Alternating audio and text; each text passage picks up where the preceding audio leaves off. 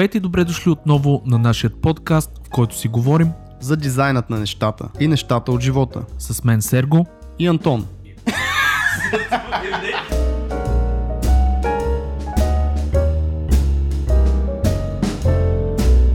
Здравейте и добре дошли в този 23 епизод, мисля, че от дизайнът на нещата.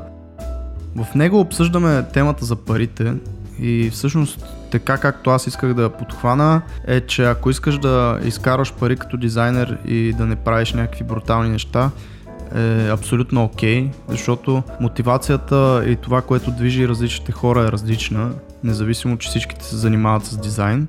А понякога, когато слушаме някакви светила и величия в дизайна като цяло, така го представят, че ако не успяваш да достигнеш някакви такива а, велики нива на дизайн в а, своята работа, то ти не можеш най-малкото да се мислиш за дизайнер, което не е така.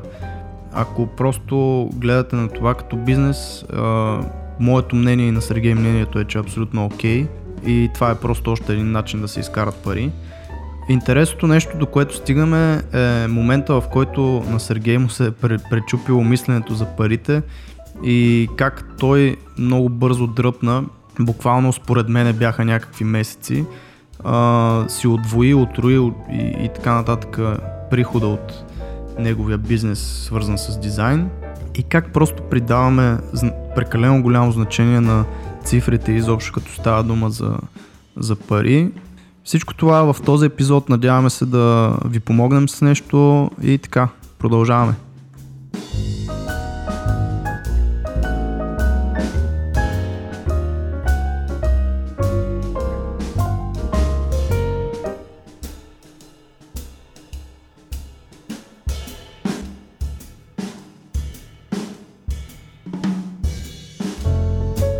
Става, Сергейка? О, добър ден, Антоне, добър ден. Върнах се в България, братле, С.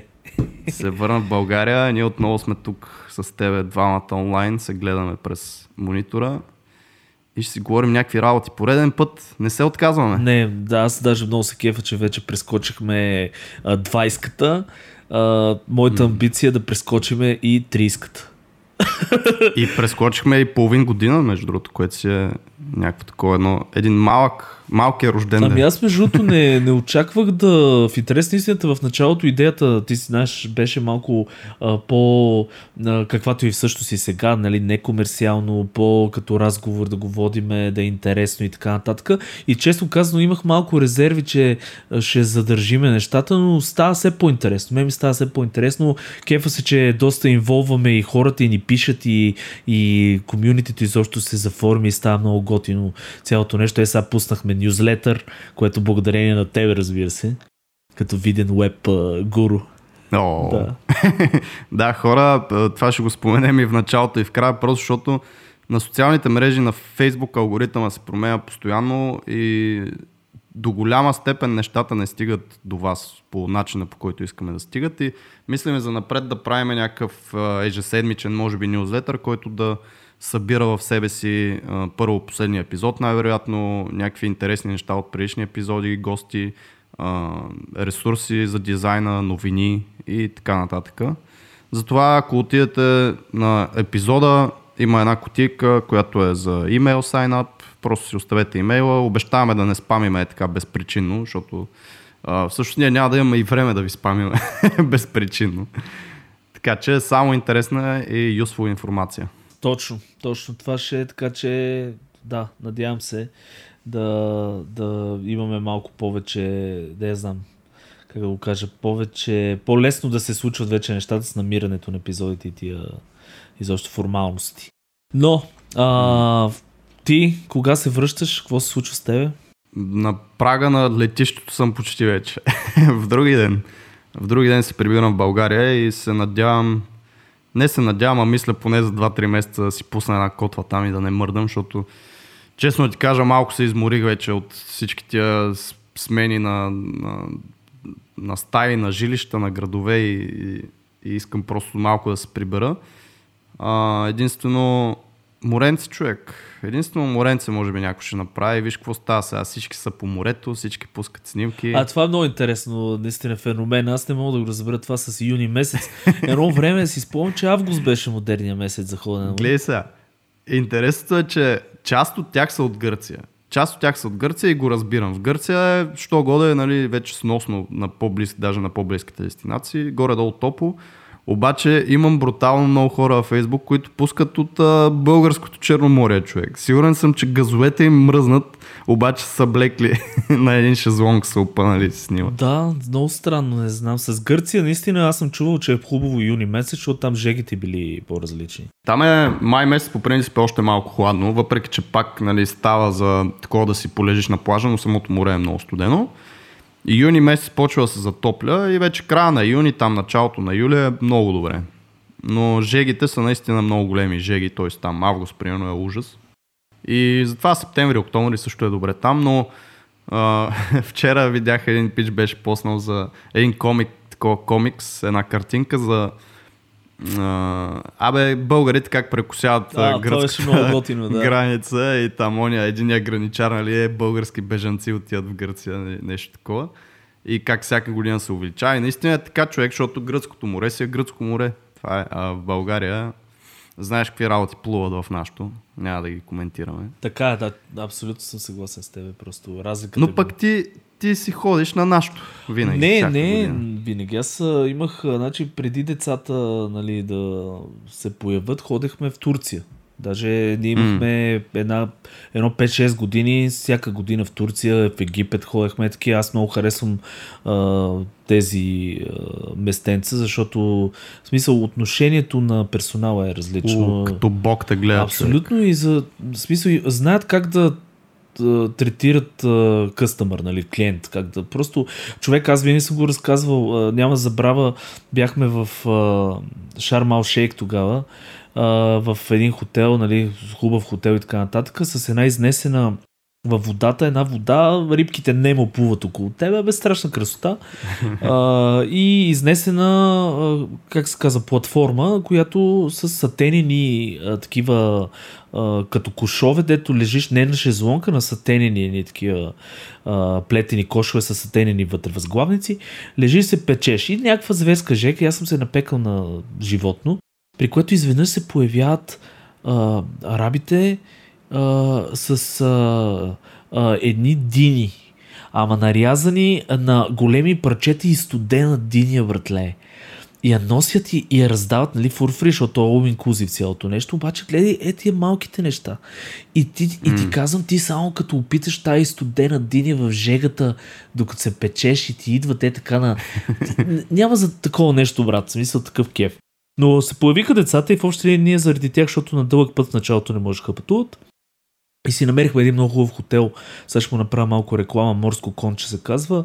А, в, а, до къмпинг Юг се намира. Хотел е жесток със собствен плаж, а, парзалки, работи, на- детска градина вътре. Много готино. Това е за семейните Това е за семейните само хора. така И да ние затова ходим последните години там.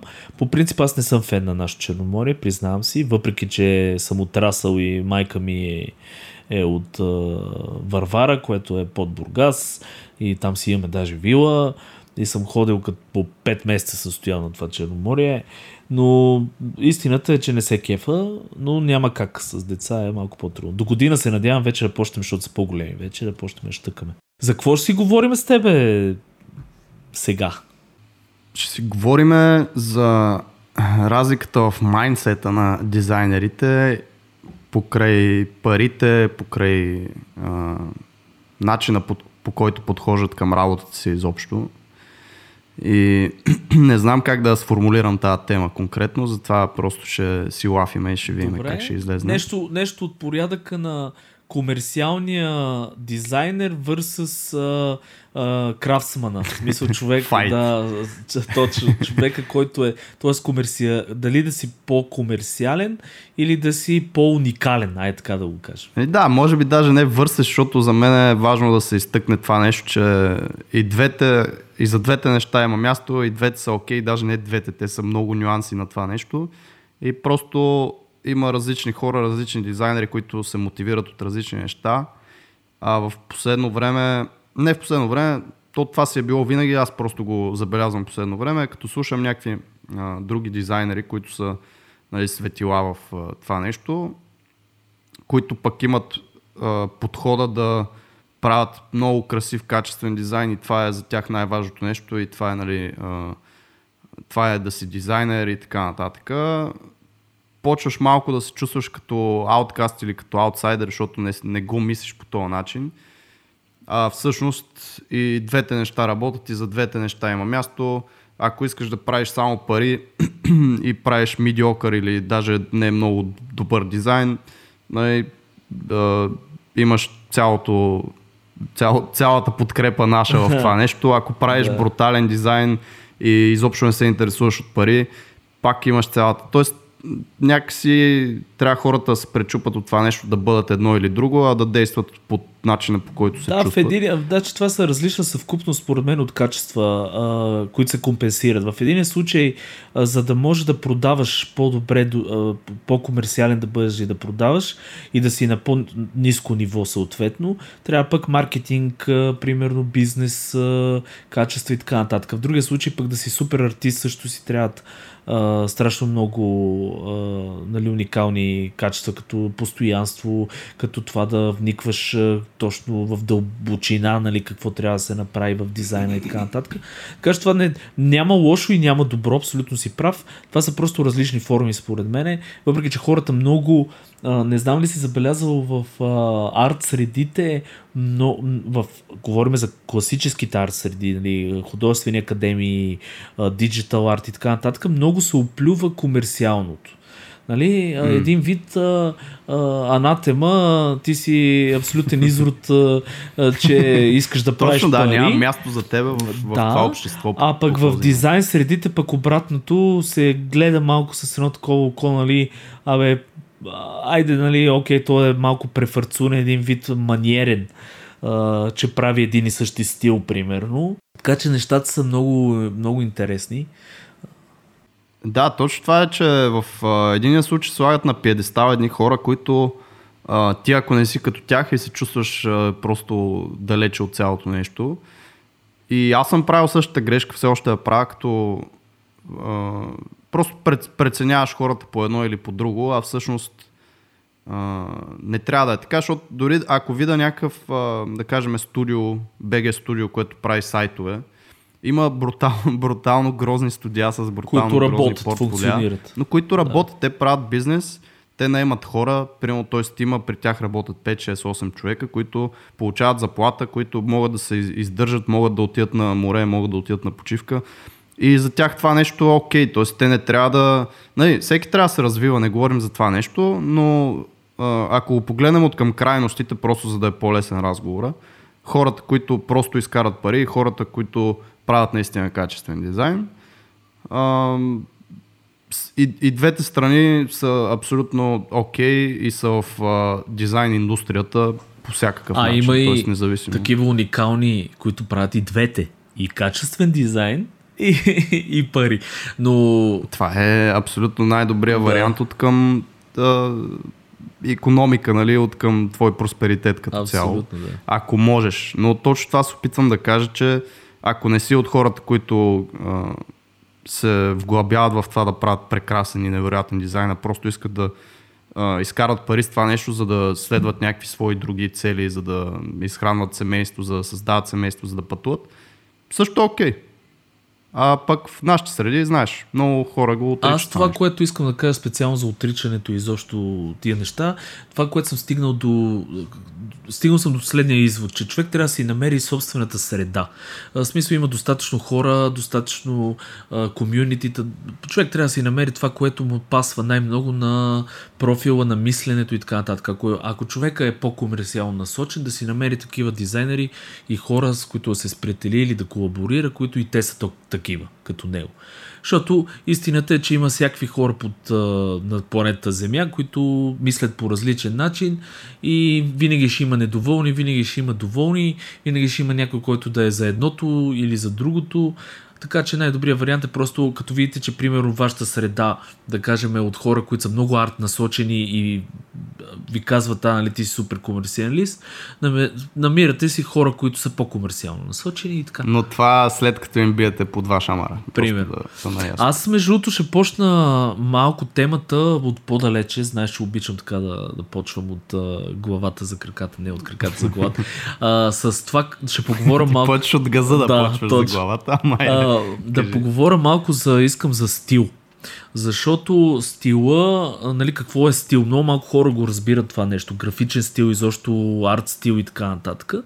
И защо е важен? Защото а, за да се оприличиш, нали, да видиш къде си в скалата, като дали си по-комерциален или по-уникален, а, всичко зависи от това а, дали а, а, ти си а, съответно по-маниерен като стил или можеш да правиш повече стилове а, и, и така нататък. Но стил, идеята на, на това а, да, да, им, да правиш някакъв стил графичен, да говориме, стила е съвкупност от правила. Това много малко хора го разбират и много малко хора могат да следват стил и могат да правят а, даден стил. Примерно като им кажеш, абе явно напрете, примерно в а, поп-арт стил и те не могат да вникнат аджба да анализират какво, какво е това нещо. А, така че стила е много важен за това да, да, се, да видиш дали си, а, ще кажа защо нали, в последствие, дали си по-комерциален или по-уникален като дизайнер. И а, стила е нищо повече от едно една съвкупност от правила, които човек следва. Значи, примерно, ако съвсем конкретно го говорим за арт стилове, от гледна точка на композиции, на елементи, на изразни средства, на примерно това, това са едни правила. Примерно ще използваме само такива неща, ще използваме геометрични форми, те се съчетават по този начин, ще ползваме примерно е такава цветова гама и, и това нещо определя един стил. И идеята е, че а, има хора, които много, като давам пример Пабло Пикасо, нали? той става уникален а, артист а, за времето си, тогава му го е позволявало това, защото е имало много малко като него, който той намира уникалния стил кубизъм. Нали така? Той е, между другото, ако разгледате първите му работи, той е човек, който е рисувал всичко. Рисувал е и а, много реалистични неща, рисувал е, в смисъл, той е тръгнал като абсолютно нормален художник. И в един момент, за да се отграничи от всички, да стане уникален, той измисля този кубичния стил, който успява и да го наложи. Това е другото. В днешно време обаче това е много по-трудно, защото ние сме много по-отворени към стилове защото графичните дизайни това е едно от нещата, че а, правят много стилове, вникват в много стилове, опитват се да интерпретират много стилове и така нататък. Но едно от нещата, които човек, ако иска да е уникален, е да измисли и да намери своя стил. Ти какво ще кажеш по този въпрос? Да намери своя стил и да един вид... реже само в него. Така е? Един вид, да, смисъл да, да се опиташ да, да, това, което аз го наричам маниерен, защото аз съм от другата страна на бариката. Аз съм малко за, за повече да си а, шива, нали, смисъл да правиш много неща, да правиш, да, много, да вникваш много стилове, да прескачаш от стилове, но има хора, които си изграждат уникален графичен стил, примерно. Ако говорим само за графични дизайнери, айде и художници, тук не, нали, изразен стил, нека така да го наречем. Тоест, а, това, което правят, да е от такава съвкупност от правила, че да ги отличава от, от други хора и да правят, примерно, картините им изгледат по един и същи начин, но никой друг не ги прави сещи се, не, не прави подобно Да, да, т.е. като видиш тази картина, си абсолютно и знаеш, наясно, че, е този. това е да, тази картина.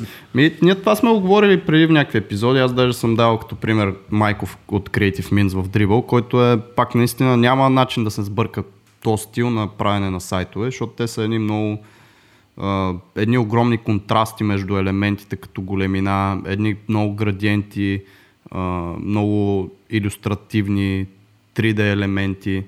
Тоест това е стила, който той си изградил и наистина ако погледнеш някакъв дизайн измежду стотици, ще го познаеш, нали, че това е, този е неговия. Какво мисля аз? Аз мисля, че това до някъде те ограничава, до някъде пък ти дава едно парче от баницата, което ще си е само за тебе, само твое, т.е. няма никой да, да се опитва да ти го изяде. И пак аз лично за мене, аз съм по- повече като тебе, т.е. предпочитам да умея да вниквам в различни детайли и начини по които са изведени някакви стилове, за да мога да го направя по мой си начин. И съответно за друг проект, ако трябва друг стил, да се опитам да вникна в него и да направя проекта с този стил. Тоест аз съм повече, повече привърженик на това нещо в момента.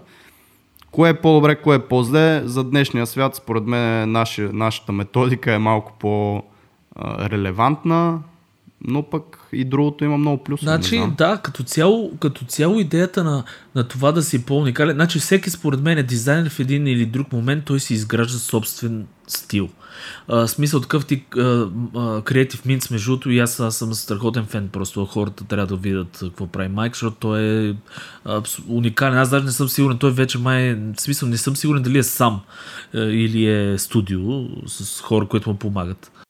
Та, идеята ми, примерно, за Майк е, като го нали, даде като пример, е, че, както казах, той е уникален, но а, идеята е а, той и, и комерциален. В смисъл, той съчетание между двете. Той е най-доброто от двата свята. И мен много ме кефи, защото този пич хем е супер разпознаваем от бълшинството нали, а, дизайнери, хем в същото време си прави и комерциални продукти до една или друга степен.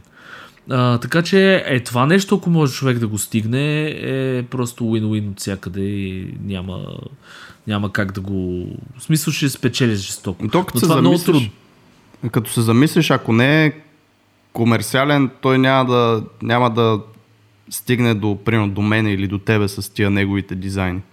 Тоест, той е вложил достатъчно в маркетинг, достатъчно често пуска и достатъчно а, пари се опитва да изкарва с това нещо, нали, за да стигне до широката аудитория с тия неговите уникални, нали, в кавички, дизайни. И не знам, т.е. едното без другото може би в някакви случаи не може всъщност. Ами, абсолютно съм съгласен с тебе.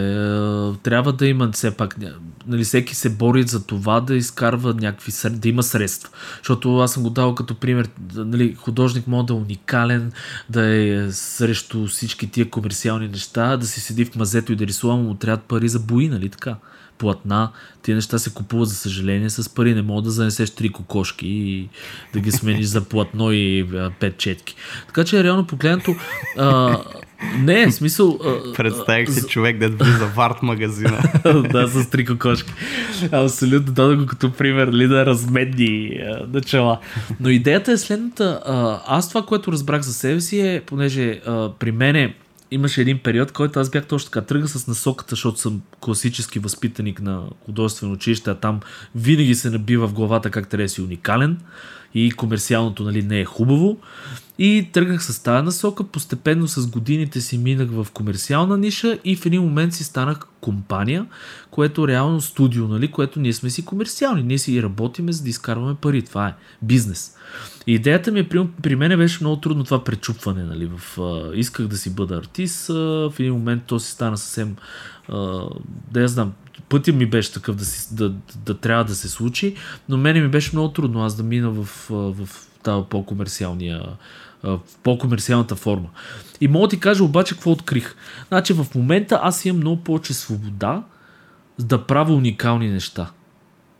Точно защото а, съм станал комерциален, съответно са влезнали средства, съответно вече имам хора, които работят и правиме много повече продукти и когато се появиха тия хора, всъщност аз видях как ние можем като екип да правим по-уникални неща. Събираме се, брейнсторваме, измислиме някакви готини работи и имаме ресурса да правим собствени продукти. Аз преди нямах този ресурс, защото сам си сядах, трябваше да изкарвам пари, да си плащам сметките и в един прекрасен момент ти нямаш време за друго. Ти мисля, не мога да направиш нещо, да се затвориш, дали някой трябва да се храниш с нещо.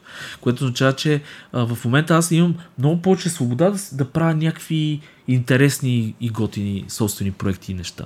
Така че Шо, това го имам. комерциално копеле. Yes. Тоест, от това, че съм станал комерциален, ми е дал пък свободата да прави уник. Добре, гледай сега. Ти си казваш, че си пречупил и че си станал комерциален. Аз си спомням още с тебе, като работихме заедно. А, ти имаше един период от не знам, на мене в главата са ми просто кондензирано като няколко месеца, в които ти просто успя да дръпнеш и имаш точно някакъв mindset shift през това време. Разкажи малко за това тогава какво се случи конкретно. Това беше при няколко години още. Ами да, значи като цяло не знам, що си остана впечатлението, че няколко месеца може така да е, наистина да е било. В моята глава пък е години. А, защото аз а, за тия неща си мисля, смисъл, да, значи момента в който станаха нещата, джъмпа, всъщност а, а, беше последствие на много мислене и на много умения а, трупани и на много неща и просто в един момент тия неща всичките се впрегнаха в действие, разбираш? Значи аз примерно мисля за студио от няколко години, откакто се върнах от Англия, от Лондон. А, това са, не знам кога беше, 2013. А, от тогава съм чел неща, гледал съм мои колеги какво правят, а, мислил съм си как да структурирам неща, постепенно съм билдвал някакви работи и може би бума наистина смисъл стана, когато просто влезна много нужда от това, което правя. Тоест клиентите изведнъж човек имах един такъв джъмп много сериозен, в който явно съм направил нещо или може да е дошъл периода. Не, нямам, нямам наблюдение, нямам статистики от точни от това, този момент, но в момента, в който всъщност нех първия си работник на фул... Не, глупости. Първия си работник на фриленс, защото аз съм ви казал моят път къв беше. Аз работих дълго време с... Ние пак си бяхме студио, реално погледнато, но работех с фриленсъри само.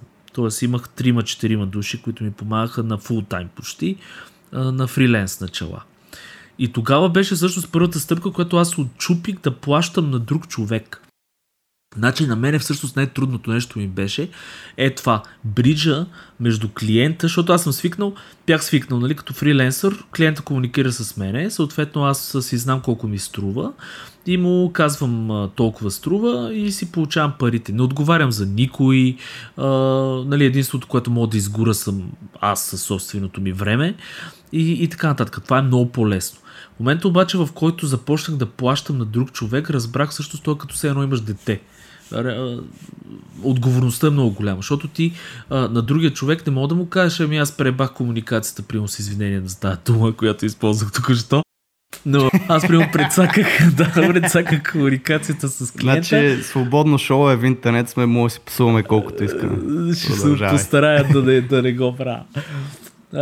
предсака комуникацията или примерно бях достатъчно несъобразителен, че ми излъгаха, защото и това се е случило в началото на доверие съм се хващал с някакви хора, те не ми плащат и така нататък. Ти нямаш право на такова нещо. В момента, в който работи с други хора.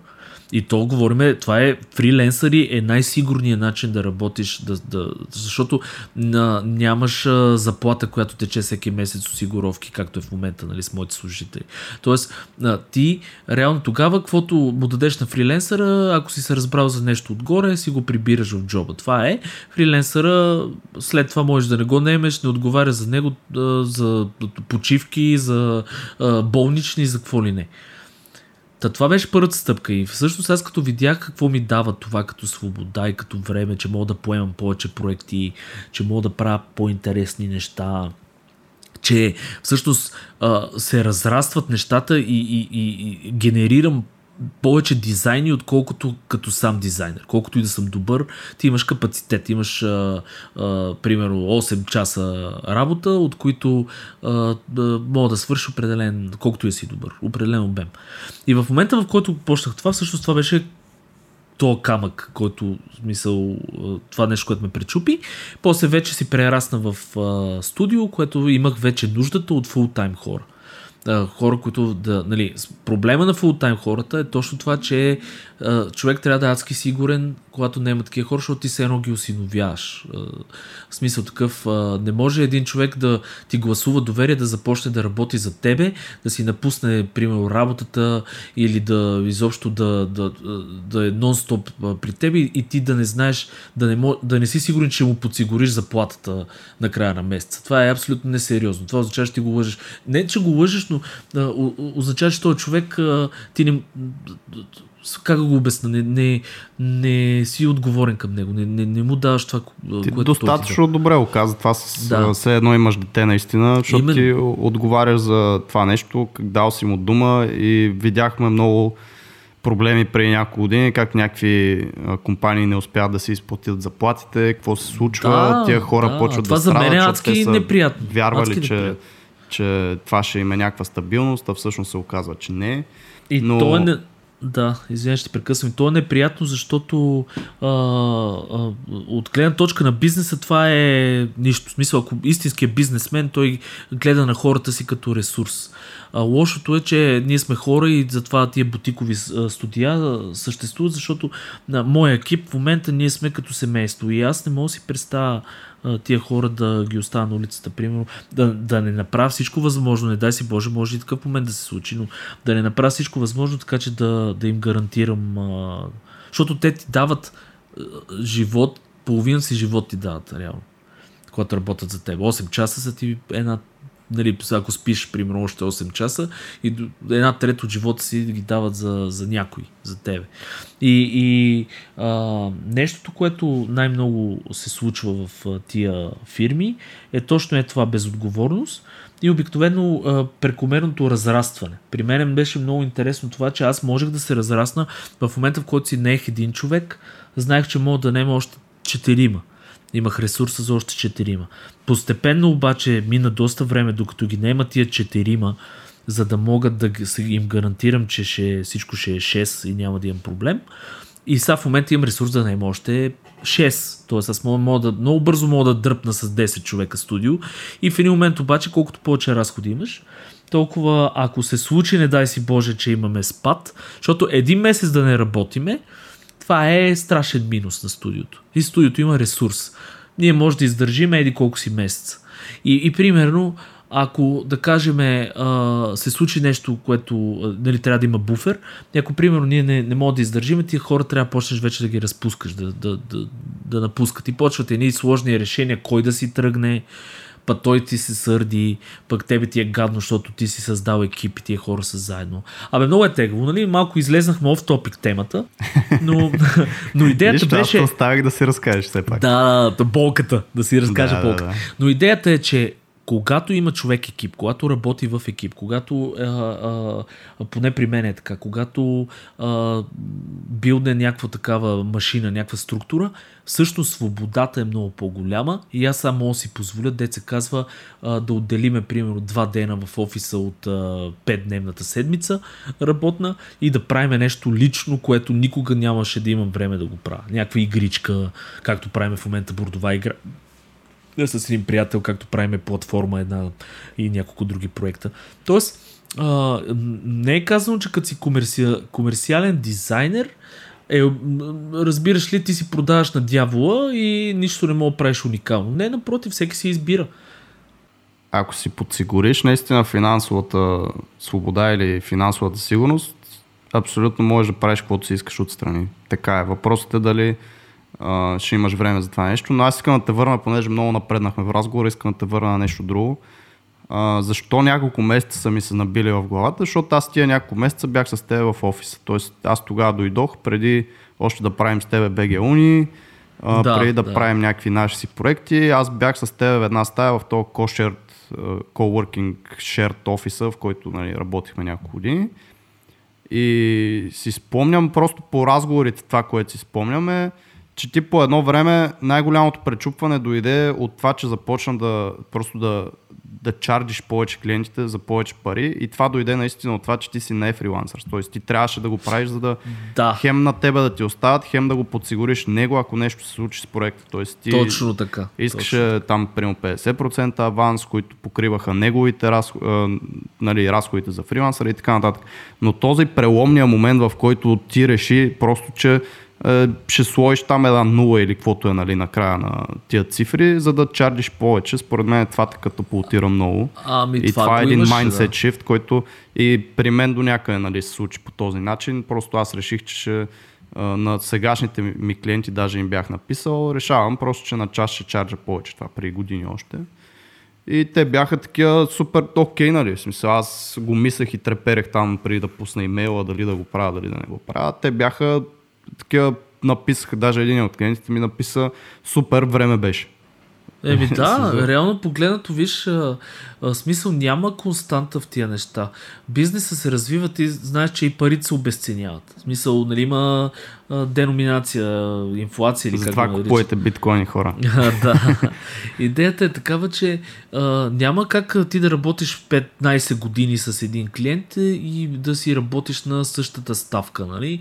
15 години, защото просто тия пари при 15 години са били различни, ти си се развил по различен начин и така нататък. Това е напълно нормално. Това са взаимо... бизнес взаимоотношения. Но а, друго нещо аз ще ти наблегна. При мене, ето ти го каза, нали, а, при мене нуждата го а, как да го кажа, нуждата го задейства този тригър, нали, го, с това с увеличаването на а, Да, ставки. и видя, че Защото всичко аз- окей, че не е толкова страшно. смисъл, Еми това да, е, и нали. постепенно, постепенно започнах да го прилагам като някаква практика, измислих си някакви системи, но истината е, че не може просто е така да решиме да си увеличаваме ставката. В смисъл, и, и при тебе е било с някаква идея в главата, с някаква формула. Не мога, примерно, аз утре да се събуди да кажа, е, гледай, аз съм взимал примерно а, 5 а, лева на час, сега ще взимам 500 долара на час. Е, някак да стане това. Ами, до някъде съм съгласен с теб в това нещо, що се отнася до сегашни клиенти. Естествено, ако клиента е свикнал да работи с теб, ти му даваш едно качество едни, и едни часове за примерно 20 долара на час, не можеш утре му напишеш а, 100 долара на час. Можеш спокойно на същия клиент да му дигнеш с 15-20%, просто Именно. за това, което ти каза.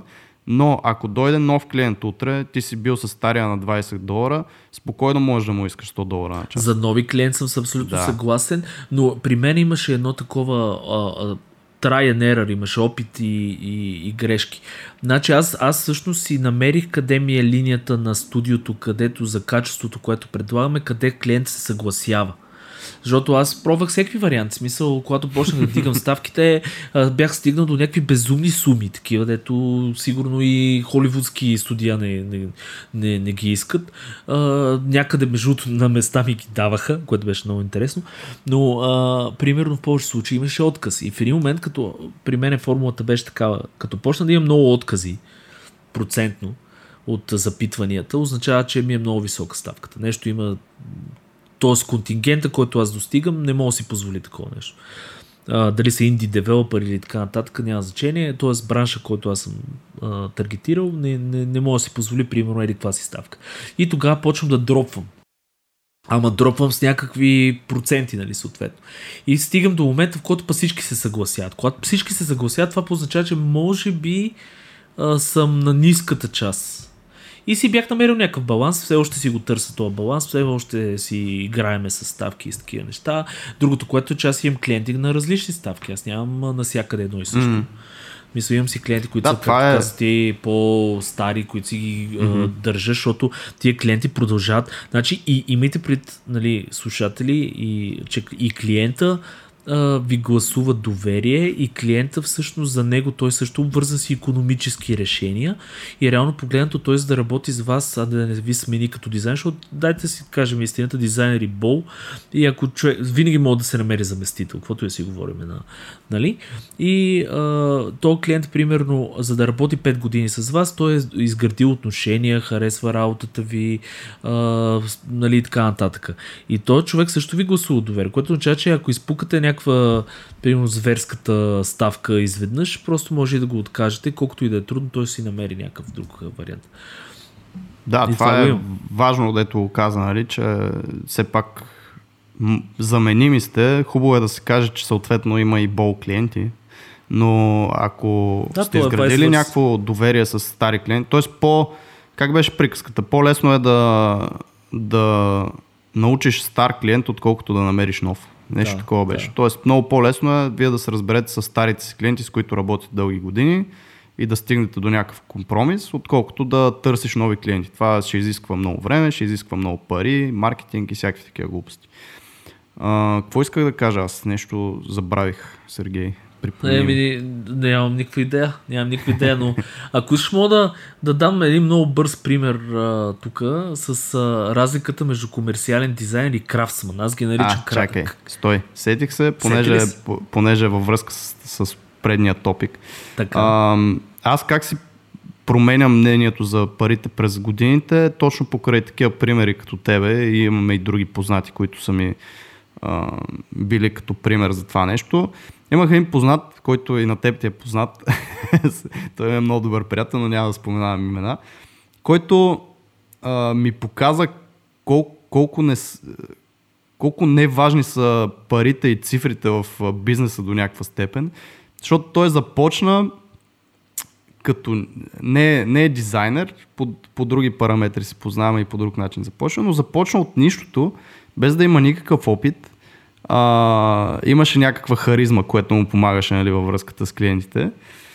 И си спомням един момент, в който той беше предложил на един клиент, а, българин, който мисля, че живееше в Англия, вебсайт, той не се занимава с дизайн, той не знае как се прави вебсайт. Обаче му беше предложил вебсайт за 6000 лева, мисля, че. WordPress, някаква тема буквално, а, му беше показал като пример просто за 6000 лева. Беше намерил момче от Повдив, за 200 лева му направи целият сайт, цялата тема. Бизнесмен. И е, 5800 лева приход, нали? Това даже не мога сметна в проценти. Проценти. От е, цялото сериозно, нещо, колко да. е, някакви хиляди проценти там отгоре.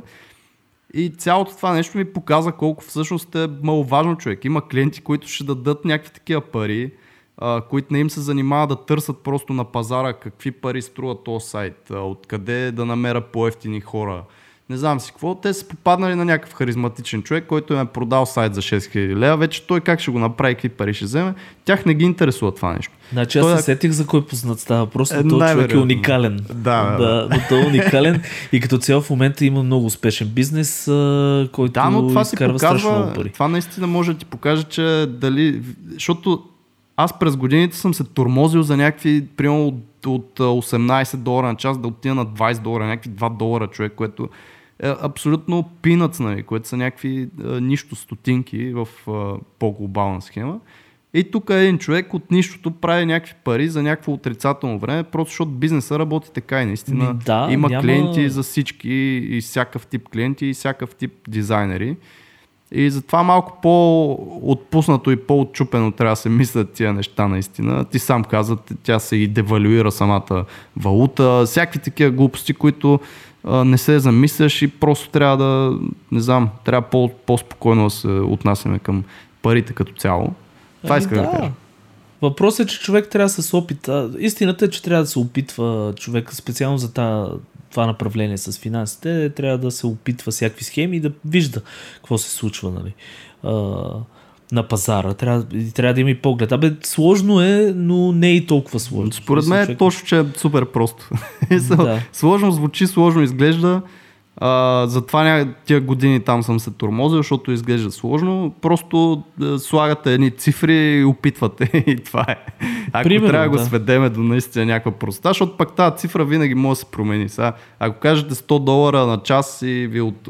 кажат, нали, окей, не, това е прекалено, ще кажеш, окей, в момента наистина не съм толкова заед, мога да ви дам някаква отстъпка. Първи клиент сте ми, мисля, че може да работим и за бъдеще заедно. Ако искате, може да стиснем ръцете там на 80 долара, примерно. Или нещо такова, т.е. малко можеш да върнеш, не е края на света.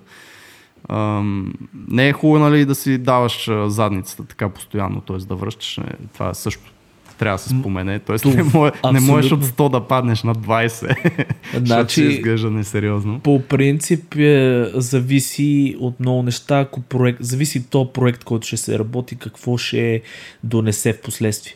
Защото много хора всъщност се съгласяват да работят на по-низки ставки, отколкото взимат, за да работят по огромен проект, който им отваря много врати. Има всякакви схеми за, за тия неща. Но а, това е ако гледаме от гледна точка на парите, нали, за комерциално. Сега аз искам и да обърнем внимание на другата форма от гледна точка на самия арт да е комерциален. Тоест да правиме това, което правят другите. Нали така? Излиза примерно арт стил с а, да я знам, с а, а, такова еднорож, еднорогчета, които са в триъгълници, примерно и някакви такива неща и всички почват да правят еднорогчета в триъгълници, нали? Е това нещо за то, нали, ако седнем да говорим в това направление, а, дали има плюс или няма плюс. Защото ако за мен, както каза ти за Майк, за Creative Mints, той а, се отличава като стил смисъл стила му е малко по-различен, но той прави комерциални продукти. А има хора, които искат да се слеят в... Защото един стил е модерен, да правят абсолютно същия стил, за да могат евентуално, понеже е популярен този стил, да попаднат някъде в морето от други хора и някой да ги хареса и да ги нееме, примерно, заради това, че са направили същите еднорогчета с триъгълници, но по малко по-различен начин. Какво мислиш по този въпрос? Ми, е, звучи така, се едно съм а, срещу тебе в момента. Не бе, не, напротив, смисъл просто Глей го задам като... А, окей. Ми, не, защото звучи да, ти да си по-близко до към крафтсменшипа и до към това да, да правиш по-изключителен дизайн. Не, просто нас така не е сферата, затова е Окей. Okay. Моето мнение по въпроса е, и пак казвам, има място за всички. Тоест, ти ако искаш да си правиш уникален дизайн и наистина това те движи напред и това те дига от леглото сутринта, да правиш готин, красив дизайн, от който нали, да си го закачиш на стената и да си вау, супер. Въпросът е, че аз съм, не знам, аз наистина съм явно малко по-комерциално копеле. Аз искам да си изкарвам пари, за да си достигам някакви други цели в други сфери от живота. И за това нещо, според мен, трябва да си трябва да правиш нещата, които се продават в момента. Ако нещата, които се продават, в, пак казвам, мое мнение, и това е нещо, което аз лично да знам, на мен ми е по-близко. Ако се правят а, неща с триъгълници с еднорозия в момента, правиш триъгълници с еднорозия, за да си изкараш пари и да движиш живота си напред. Тук има един пример с... А, в Русия има един лейбъл, рап лейбъл, който е Black Star, който а, им се кефа на част от артистите. И една девойка го напусна тук с скандали. Смисъл беше малко такова. Абе, Драма. Драма, да, малко в хай лайфа тук на, на Русия, на Москва.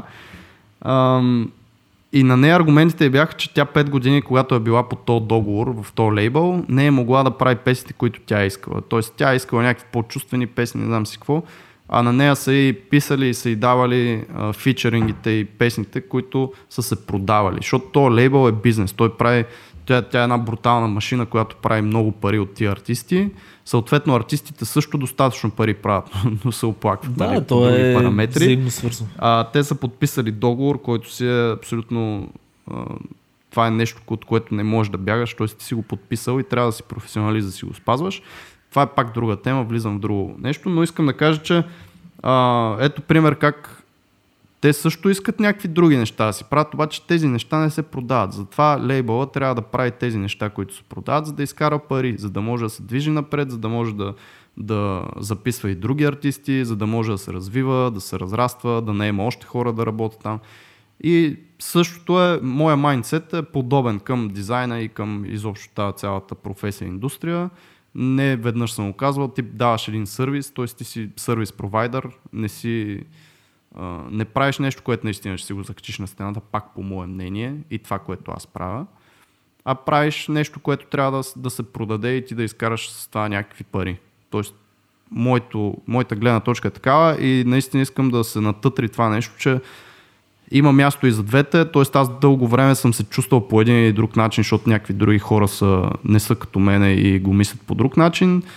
Аз съм бил в едно общество с тези хора нали, по, някаква, по някакво стечение на обстоятелствата. А всъщност е окей това просто да е бизнес. Мисъл, не е нужно да си богопомазан и да... Да бе, няма, няма правилно и грешно, няма формула. Това абсолютно всеки както си го разбира. То това е хубавото на цялото нещо. И затова и толкова различни неща се раждат и едни са по-крафсман насочени, други са по-бизнес насочени, трети са еди какво си. Така че наистина си прав. Аз между другото ще дам а, пример а, още един за това как всъщност това как си представяме работата всъщност може да ни определя. Значи има едно а, много готино на Анди Уърхол, той е, знаете, много известен такъв поп-артист.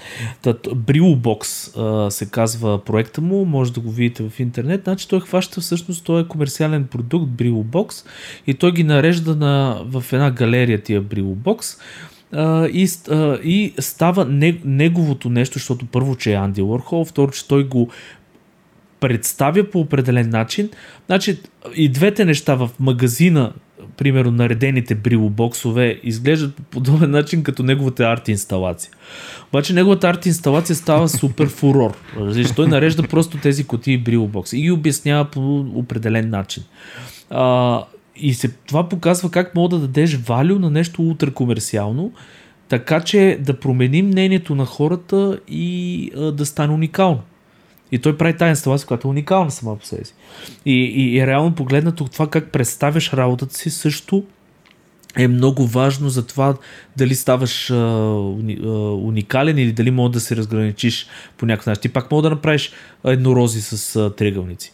Обаче, примерно, може ти еднорози с триъгълници да ги направиш с някаква златна рамка, която да обяснява нещо или примерно да се направи някаква инсталация, па еднорозите да са на преден план, триъгълниците да са някъде отзад, да пречупват светлина и някакви, примерно, някакви, нещо по-различно, което да е, пак и комерциално, обясняваш го по някакъв начин, че ти е дошла някаква гениална идея и така нататък, която наистина може да е така.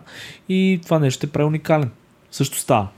Всъщност да, ако го презентираш по начин, по който ти показваш, че не си го направил заради тренда, а е направено с някаква мисъл и това решава конкретния проблем на клиента, защото ти сега говорим за клиентска работа, в моята глава се въртят уебсайтове. Не можеш да правиш просто тренди уебсайт, който а, не решава, не показва тази информация, която клиента иска да, да покаже на света. Нали и не решава този проблем, който клиента има, примерно с повече записвания, с повече регистрация или нещо, каквото иска да има повече на сайта. И т.е.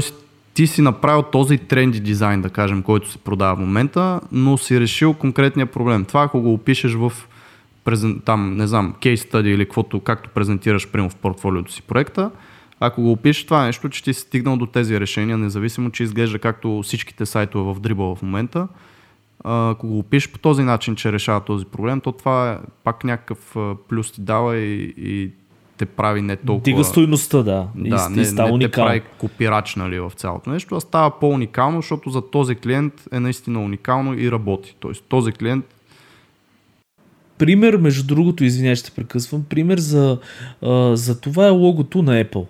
Са, каквото и да си говорим, нали, мнения всякакви. Пак ли ще стигаме до не, това? Не, Човек няма, всеки няма, епизод. няма да хейта, няма да Добре. хейта, но идеята ми е, че чисто и просто като лого, аз а, знам, че е направено от а, гениален а, брандинг а, гай, нали, този, как му беше името, това е Изруд, а, който прави на Нью Йорк, мисля, че логото и така нататък, но самото лого а, само по себе си не е нещо, кой знае какво братле. И да не говорим, че с този елемент, който е листенцето, който е откъснат на... Има ня... някакви неща, които аз съм малко а, резервиран относно това лого. Обаче, каква е историята? Значи Стив Джобс, този пич е отишъл при него, сега името ми излезна, а, той е един възрастен, много голям дизайнер. А, и отишъл при него и он му казал, ами дай ни варианти. И, и той се прибрал и написал, не знам, 200 страници обяснение защо това лого е уникално с всичките знания, които има и какви решения за... И, и Стив Джобс го, е, това нещо го е приел. Мисля, това е направил само един вариант. Направил е тази ябълка. Наистина зад нея седат решения. Сега аз се съмнявам много дълбоко, че каквото и да си говорим, че той наистина ги е мислил всички тия неща, просто според мен е впрегнал всичките си умения и знания, за да обясни и представи това лого по такъв начин но това го е направило уникално. Това го е направило за... Е, това, тая история се разказва насякъде. Той човек му е дигнал валюто, това нещо е показал колко е велик. А, отделно това като кейс стъди е уникално ли нали, такъв обем неща. Самия Стив Джобс, нали, понеже компанията знаем, че налага бранда.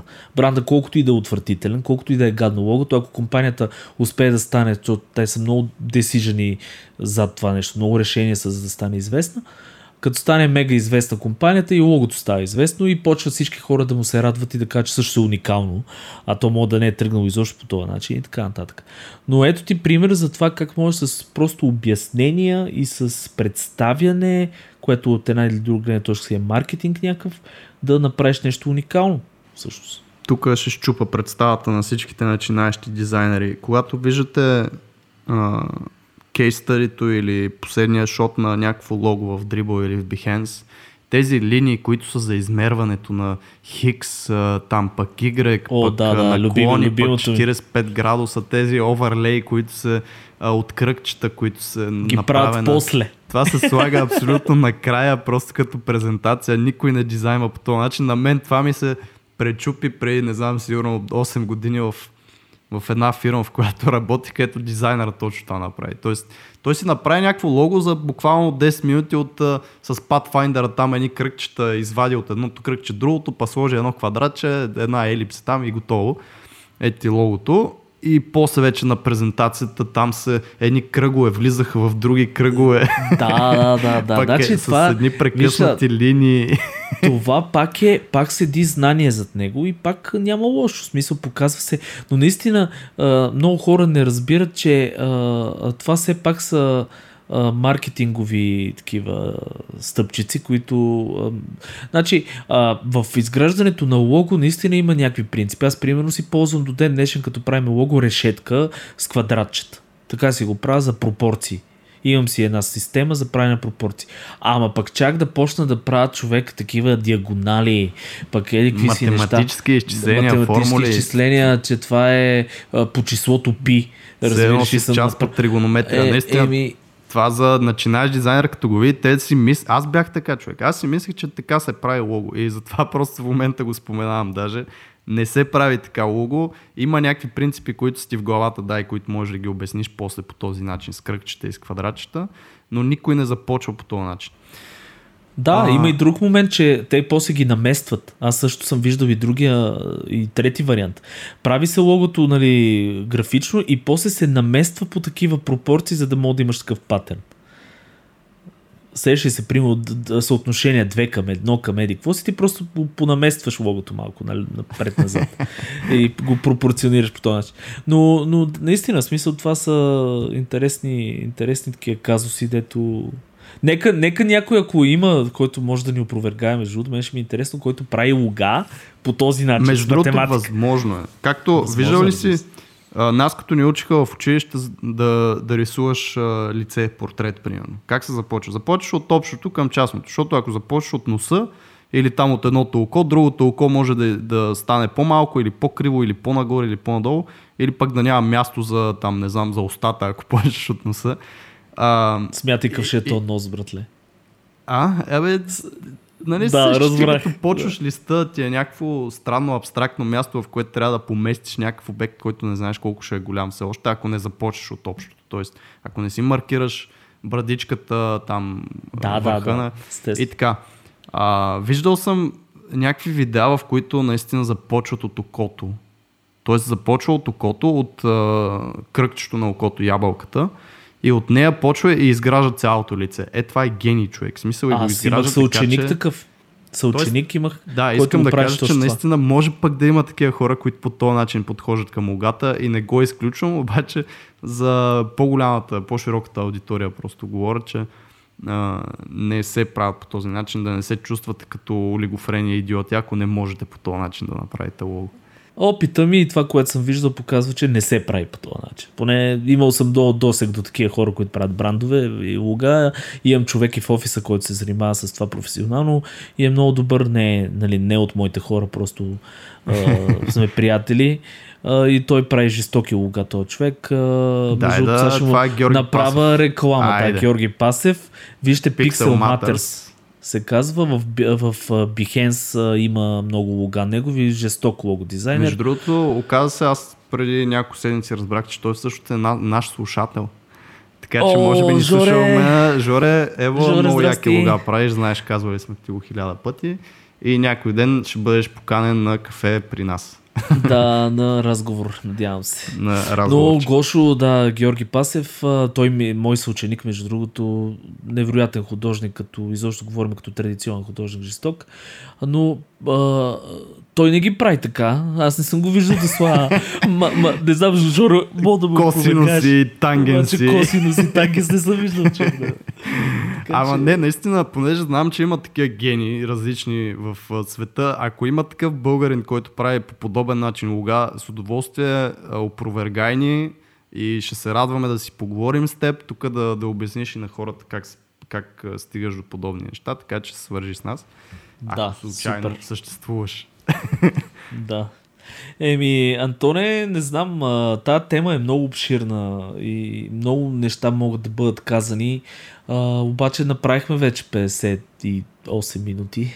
Викаш да приключваме. Аз съм много съгласен и не знам, искам просто да приключа този епизод, понеже не се разви точно така, както си го представях, с това нещо, че а, каквото и да те дърпа и дали това са парите, дали това е нещо по-възвишено или не знам, абсолютно каквито и причини да имаш да си в дизайн попрището, е, всичко е окей, всичко е наред и има място за абсолютно всички, защото самия дизайн, самата дизайн индустрия нямаше да е така без хората, които правят пари от нея, без хората, които наистина движат качеството на дизайна напред, без хората, които вкарат иновации в това нещо и така нататък. Така че не, ако чуете някой, че говори по един или друг начин и вие не, не, не го усещате така и, и имате други разбирания, изобщо не го взимайте при сърце.